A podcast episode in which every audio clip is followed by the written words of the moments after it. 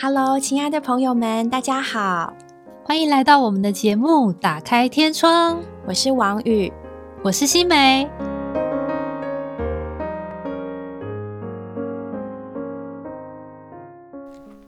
Hello，亲爱的朋友们，又见面了。经过了上周的节目，不知道各位有没有什么问题？首先想跟各位分享呢，很有名的苏格拉底和柏拉图，在他们的对话录里面曾经讲到呢，他们觉得什么是爱情跟婚姻。故事是这样的：作为苏格拉底的学生啊，有一天柏拉图呢就问他的老师说什么是爱情。那苏格拉底就就要他去麦田里面摘一株最大最金黄的麦穗回来。那要求呢是你只能摘一次，你只能向前走，不能够回头。结果呢，柏拉图他去了麦田里面，过了一会儿，他最后呢两手空空的走出麦田。他老师就问他说：“为什么你没有拿到麦穗？为什么你没有爱情呢？”柏拉图就说：“哦，因为只能摘一次，又不能回头。我每次看到又大又好的麦穗的时候呢，就会想说：哎，也许前面还有更好的。可是当我走到前面的时候，就发现了，哎呀，没有之前的那么好。”原来麦田里面最大最好的麦穗我已经错过了，所以最后我只能空手而回。那苏格拉底就意味深长的说：“这就是爱情。”那又有一次，柏拉图就又问他老师：“那么什么是婚姻呢？”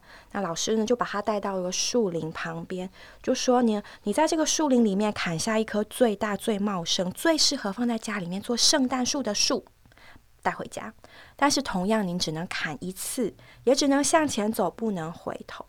过了一会儿，柏拉图回来了，带了一棵呢还不错的树，但明显呢不是最大、最好、最茂盛的。然后呢，他老师就问他说：“为什么你选了一个这么看似普通的树回来？”柏拉图就说：“有了上一次的经验，这次呢，当我走走完大半路程还两手空空的时候，我就看到这棵还不错的树，怎么看呢都觉得它不差，所以呢，我就赶快砍下来带回带回家，免得我最后又空手而回。”那柏拉图呢，这是他的回答。他的老师就意味深长的说：“这就是婚姻。”在上一期的节目里面呢，我们讲到了美好的爱情故事。从小长大的呢，或是长大认识的，他们都收获了甜美的爱情。可是呢，各位可能更想、更关心的是，当我们拥有了爱情之后，我们要怎么样继续爱下去呢？那今天我们就欢迎新美跟以诚继续和我们来分享他们爱下去的故事。Hello，我是以诚。嗨，以诚。Hello，大家好，我是新美。好，就像刚刚所提到的，我们上周讲到你们可爱的、甜美的、美好的爱情，可是真的有一个很大的问题：当你们比较确定关系之后，那开始呢也比较认识了对方更真实、更不为人知的一面，然后对方也认识你可能比较没有那么可爱的一面，那这时候你们的关系是怎么继续维持下去的？我的话是，其实因为我们虽然从小就认识嘛，那当然就是刚刚像小雨说的，我们也会有一些对彼此的认识上有一些认知不太一样的时候，所以也会有争执的时候。我记得有一次是我们那时候还在交往，然后跟我先生就是为了一些小小的事情在吵架。然后我那时候就很生气，生气到，因为我们其实每天晚上会一起有一个很短的祷告，然后就挂电话，就是各自去睡觉这样。然后那一天就是我很生气到我完全不想要跟他祷告，因为我太生气了，我就想要就电话就挂掉。结果呢，他就他其实他也在气头上，可他居然还跟我说，他说：“快点，我们来祷告一下。”我说：“我不想要跟你祷告，我现在很生气。”然后他就跟我讲说：“好，那不然就是我祷告。”你在旁边听，我就说好啊，然后他就祷告祷告，然后我都不讲话，他还问我说：“那为什么我祷告？你都不说阿门呢？” 得寸进尺，你你有没有更生气？因为我其实有点当下想笑出来，我想说你这个人怎么这么奇怪啊，这么执着于要祷告？对，我想说我都已经这么生气了，然后你竟然还要我帮你说阿门，然后我就觉得很好笑，所以就是也会有在这种争执的情况当中，那我觉得很妙，就是也因为我们的信仰的关系，就能够慢慢在这些争执啊、争吵的磨合当中，慢慢慢慢的就是。呃，算是为着彼此有一些退让吧。对，因为我觉得其实我很喜欢在圣经里面这个哥林多后书，他那边就讲到说，爱是很久忍耐。我觉得这个定义很特别，他竟然不说别的，他第一件事就说爱是很久忍耐。嗯，可是这个忍耐有的时候不是那么容易。对啊，但是当你真的爱到爱对方爱到一个程度的时候，你就会了解这句话，就是他无论做什么，就是你能够忍耐，其实那才是真正的爱。嗯，对啊，我觉得就是在过程中才慢慢明白这句话。嗯，爱是恒久忍耐。有一次很有趣，我我请了一个朋友来家里，先喝下午茶。然后那天晚上呢，我跟我先生是约好要去音乐厅听音乐会。然后那个朋友来下午茶，诶，我先生就说，那他就在房间里面。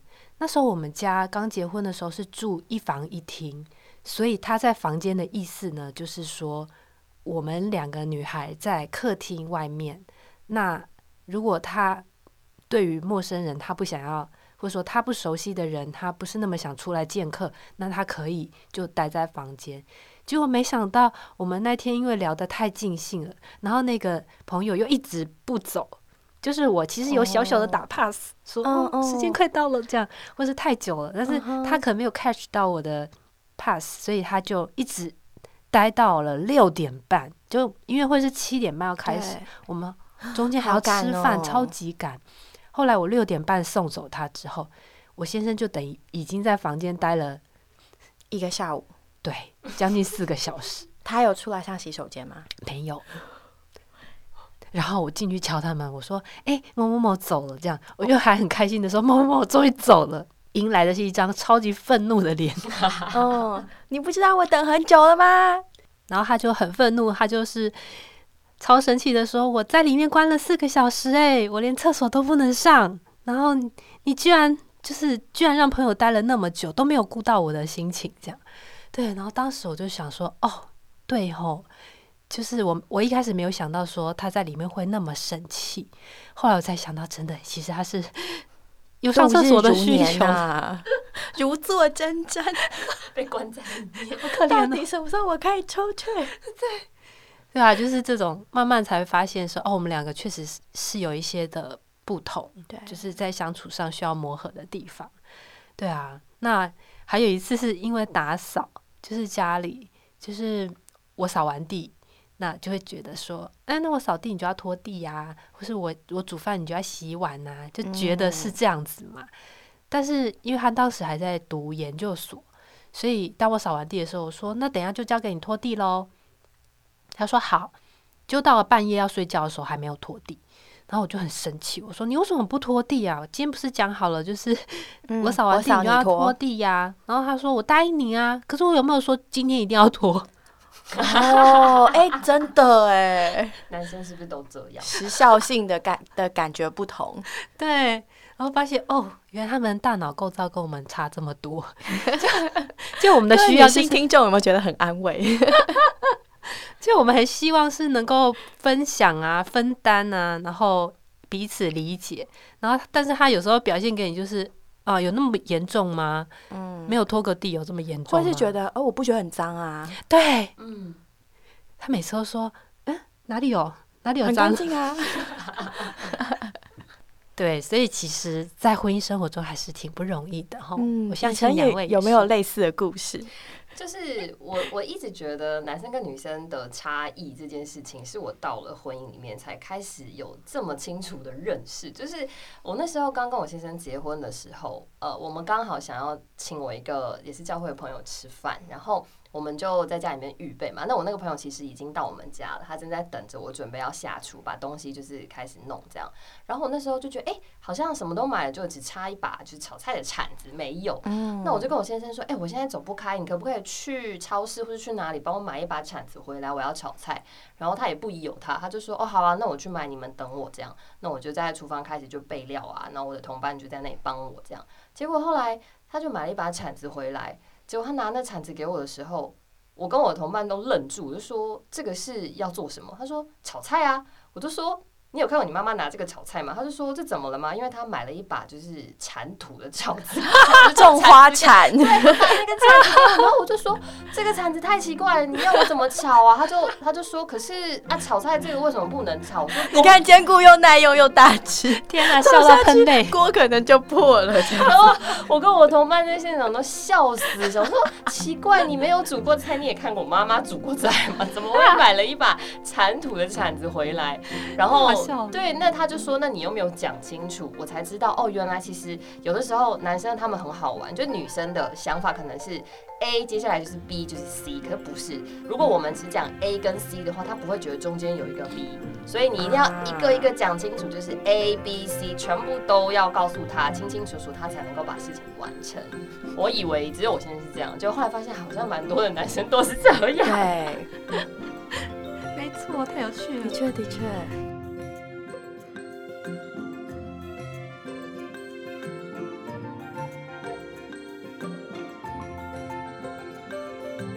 小雨，你有发生过类似的事吗？我要想一下，应该是太久了，太多，然后已经 已经 let it go 了。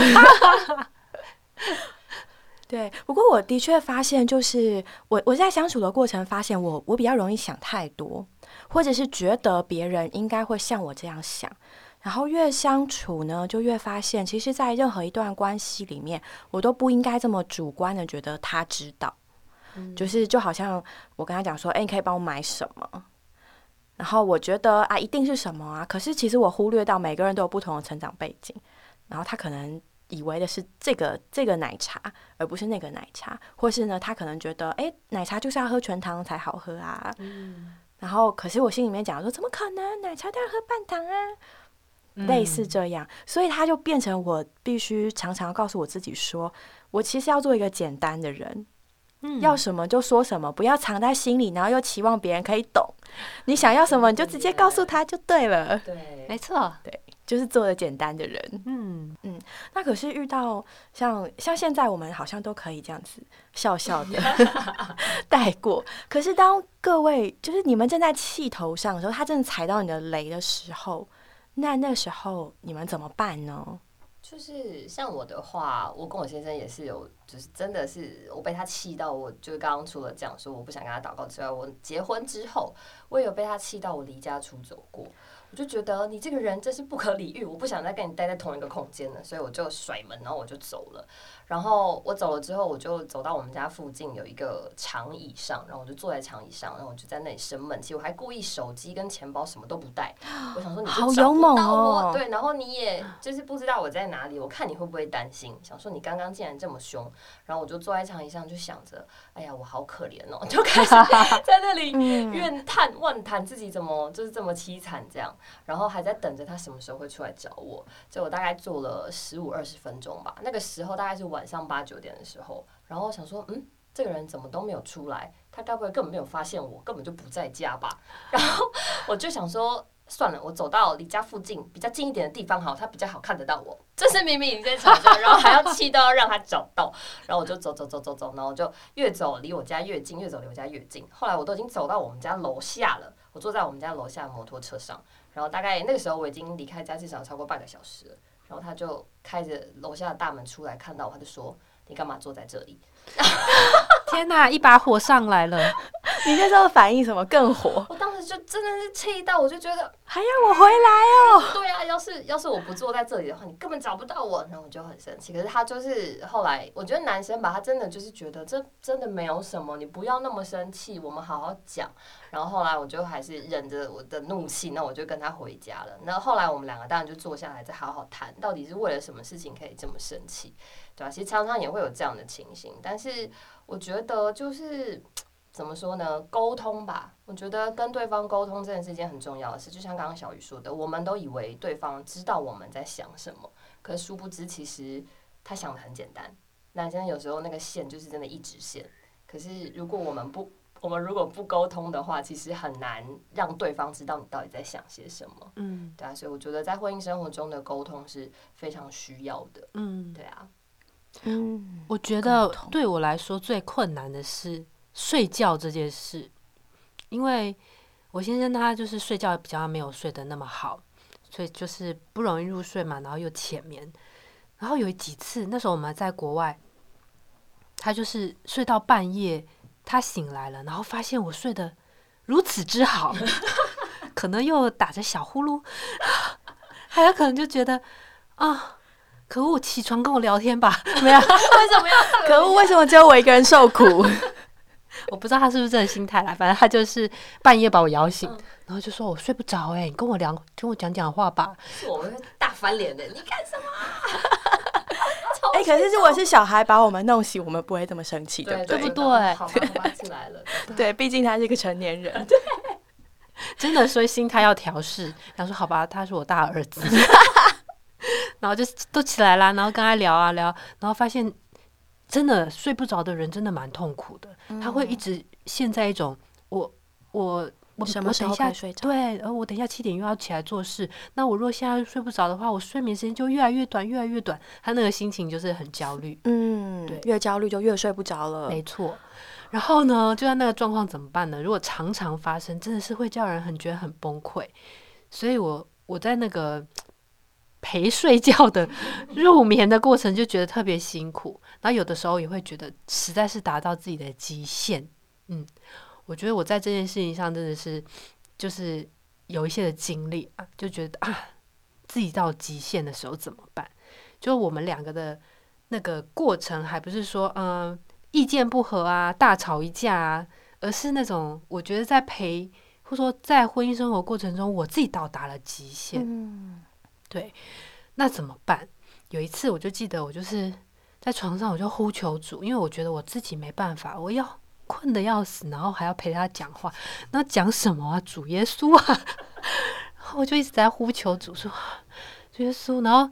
有时候你想不出话来，或是你不小心一秒又要睡着的时候，他还会说：“快点 讲两句，推你两下。”然后就觉得啊、就是真的是好但这个时候你呼求主名，会让你心情比较平静吗？还是有一次就是很比较不会生气这样？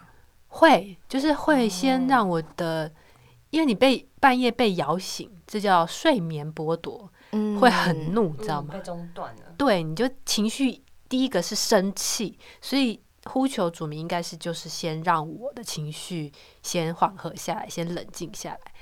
那冷静下来之后呢，当然就有点没睡意啦。没睡意，我就好好呼求主啊，他他睡不着觉，其实真的是蛮可怜的啦。嗯那他希望我跟他说什么话？说啊，我没话啊。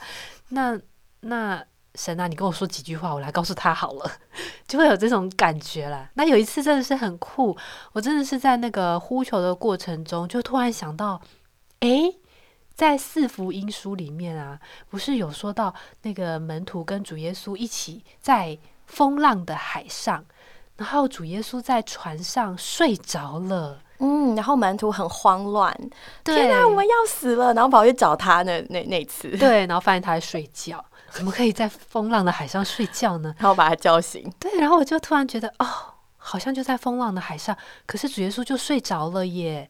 然后我就把这个故事跟他重复讲了一遍，然后我就跟他说，哎，巴拉巴拉，就是说，哎，你看啊，我们主耶稣他在这么大的风暴的海上，他都在睡觉。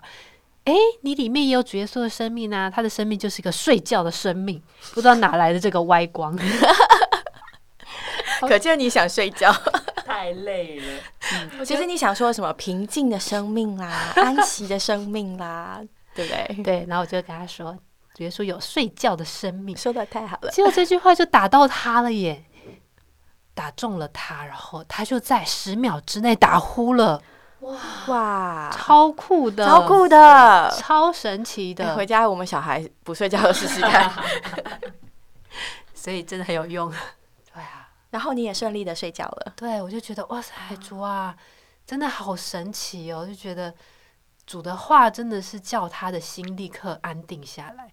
然后他也有也有好几次在星期天的教会的聚会里面，他也有分享这个经历，说老婆跟他讲了一个主耶稣睡觉的故事，然后他就觉得里面那个慌慌张和焦虑的那种感觉，就好像突然被平静了，然后他就觉得哎，他好像可以睡觉，然后就就睡着了。秒睡，对。太棒了！对，然后我就觉得哇，神的话真的是在我们的婚姻当中有很大的作用。就像新美上一集讲到了吼，在我们的婚姻里面有一个甜蜜的第三者。嗯，对啊，以晨应该也有很多类似的经历哦。对，我觉得很有趣，就是婚姻生活常常都是在我们两个人快不行的时候，神就会在这里主宰做一些事情，这样。嗯，哇，使我们可以继续爱下去。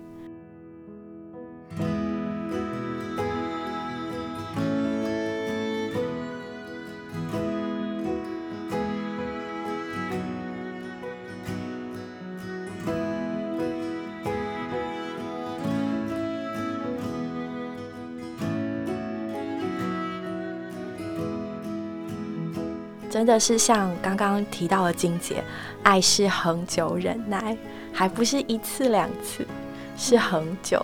嗯，对呀。那你们在这个婚姻或者说爱情继续走下去的过程啊，刚刚听到提到的是很多，嗯，在互动关系上面的彼此的磨合，或是习惯上的彼此调整。那在你们的心境上呢？心境跟心情，因为的确有许多人他会觉得。嗯，好像走一走，爱的感觉变淡了，当初的激情，当初的脑内啡分泌没有这么多了。那你们有没有过类似的经历？那如果有，觉得哎，感觉变淡了，你们是怎么样继续往前的呢？我觉得这真的很神奇耶。其实我们结婚已经十三年半，哇，到现在都没有觉得变淡，哇，嗯，但是我觉得有一些。小小的秘诀吧，应该可以跟大家分享。就是就像我刚刚说的，在嗯婚姻生活中，因为共同经历的一些过程嘛，那我们就有很多的默契，然后也一同的分享过许多的酸甜苦辣，就形成一种牢不可破的关系。嗯，那我觉得在这个关系当中，看见对方更多的弱点，那也可以说是更多的伤口。那一种守护对方的心情就会产生，就是觉得啊，对方这个他的伤口可能从来不被外人看见，这个全世界只有你一个人看见他的伤口，那你就会觉得说你要好好的照顾他，甚至陪伴他一起经过这段的路途。所以说，成功的男人背后都有一个伟大的女人，对不 对啊？这是真爱耶！就你看到一个人可能最不可爱、不堪，或是最最伤痛的那一面，嗯，可是你反而愿意去陪着他、守护他、包裹、嗯、安抚、爱护、陪伴。我觉得这只有神的爱能做到，因为一般我们人的爱有有限、用尽的时候，我们都会觉得那就。漠视他吧，就是当做没看见，或者是说激烈一点，就说那我们就分开吧。嗯，可是，在神的爱，我觉得在神他有一个特性，说就是这个不离不弃的爱，他那个爱就是很久忍耐嘛。那个爱，在刚刚那个经节里面的最后一句是说，爱是永不败落，或者是说爱是永不止息，所以这个爱是源源不绝，不会用尽的。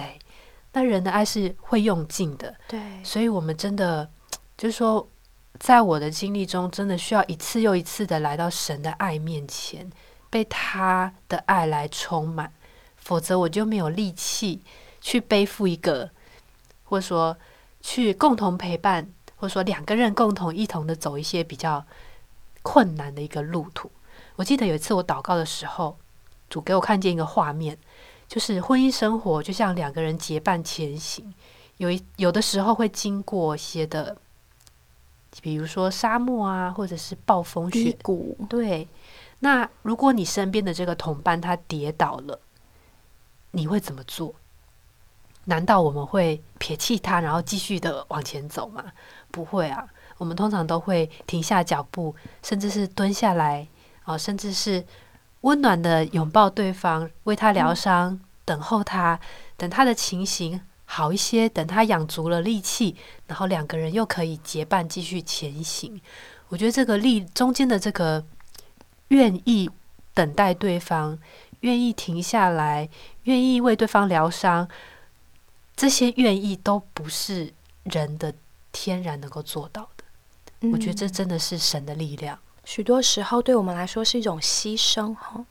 可是听新梅讲，这个牺牲的过程却是这么的甜美，那真的是唯有神可以做到。对呀，以晨，你觉得呢？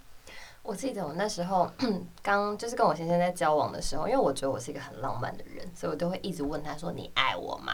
就是现在听起来很恶心，但是我就是很喜欢这样问他。那我觉得他很有智慧。我第一次问他的时候，他想了很久，他才回答我。我心里想说：“你是要讲什么东西？为什么要等这么久才回答我？”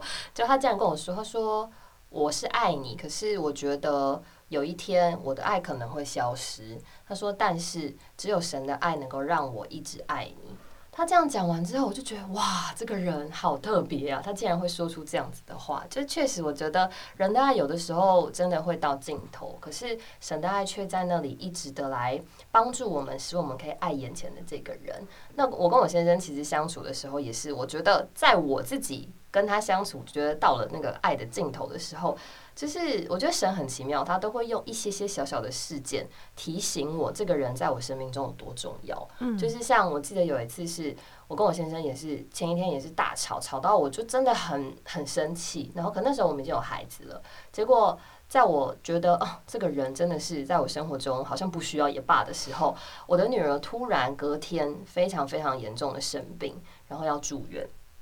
然后在办理住院那些过程的跟手续的时候，其实就是我就打电话给他嘛，然后他就上班的过程就请假回来，然后就开始帮我处理所有在医院的事情。嗯，然后那个时候就是一阵忙乱过后停下来，我才觉得哇，主啊，我真的没有他不行哎，才觉得我的婚姻生活当中，我的家庭生活里面，我以为我一个人好像可以搞定很多的事情，可是其实殊不知他在我生活中占了非常大的部分。就是其实我并不是真的好像不需要他，那好几次都是这样，一次是我女儿生病，有一次是她好像她自己出车祸吧，然后她就其实没有很严重啊，但她就可能不能够呃帮我做很多的事情，就是家里可能变成很多大小事都是只有我自己一个人可以处理的时候，我才发现原来真的她很重要。对啊，所以我觉得主就是蛮好玩的。每次在我觉得你这个人真是可恶的时候，主就让我看见他有多重要，这种感觉。对，的确，我觉得这位神好奇妙哦。他在我们婚姻当中、爱情当中，真的是一个很甜美的第三者。嗯，刚刚听到了两位的分享，真的是其实让人蛮羡慕的。我们的爱还不仅是一种吸引，不仅是一个激情，或是一种幸福感而已。我们的爱更多的时候是这种不离不弃的陪伴，更多的时候是这种患难与共的伙伴之情。对呀，我也来讲讲好了。我其实我的我我会觉得我的故事蛮蛮简单的。中国不是有句话说“父母之命，媒妁之言”吗？那我觉得也可以用这句话来形容我自己所经历的爱情跟婚姻。父母之命的命呢，对我来说不是一个命令；媒妁之言的言啊，也不只是一个片面之词。那是什么什么样的命跟什么样的言呢？对我来说啊，是在我身边，我的肉身的父母，还有我的属灵上引导我的，在信仰上引导我的父母，他们的神圣的生命给予我的一个供应跟帮助跟引领。那媒妁之言呢，也是。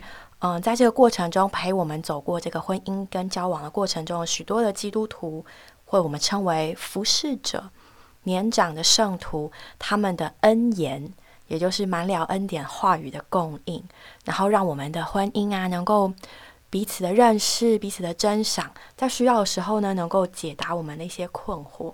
所以我其实啊，跟两位相比，我真的觉得 我的我的路呢，简可以可以说比较简单。但对我来说啊，这个婚姻跟爱情有的时候是在一个选择。你要知道呢，这个今天来到你眼前的这个人，他其实呢并不是一个完成品，他只是一个半成品。他的这一半呢，其实需要你和他一起走过，一起完成的。同样呢，你也是，你要相信呢，你和他呢，在这个婚姻跟爱情的过程里面，你们会不断的往前，也会不断的进步。他需要你才能够补满，你也需要他才能够完成。还不仅是生活中的彼此需要，更是心情上的彼此的陪伴。而且呢，更因为这样的陪伴跟生活，你们使彼此成为更好的人，更甜美的人。然后你们的关系也是越来越甜美，越来越甜美。我觉得这是我今天在两位嗯新美和以晨身上啊所觉得得到的激励，就觉得嗯，各位亲爱的朋友，不管你现在是嗯期望爱情、开始爱情，或是你要继续你的爱、继续你的婚姻，愿神呢祝福你都可以有一个非常甜美的爱。邀请神呢成为你爱中的第三者，让他陪你找到爱，也继续爱。那我们下回再见喽，拜拜拜。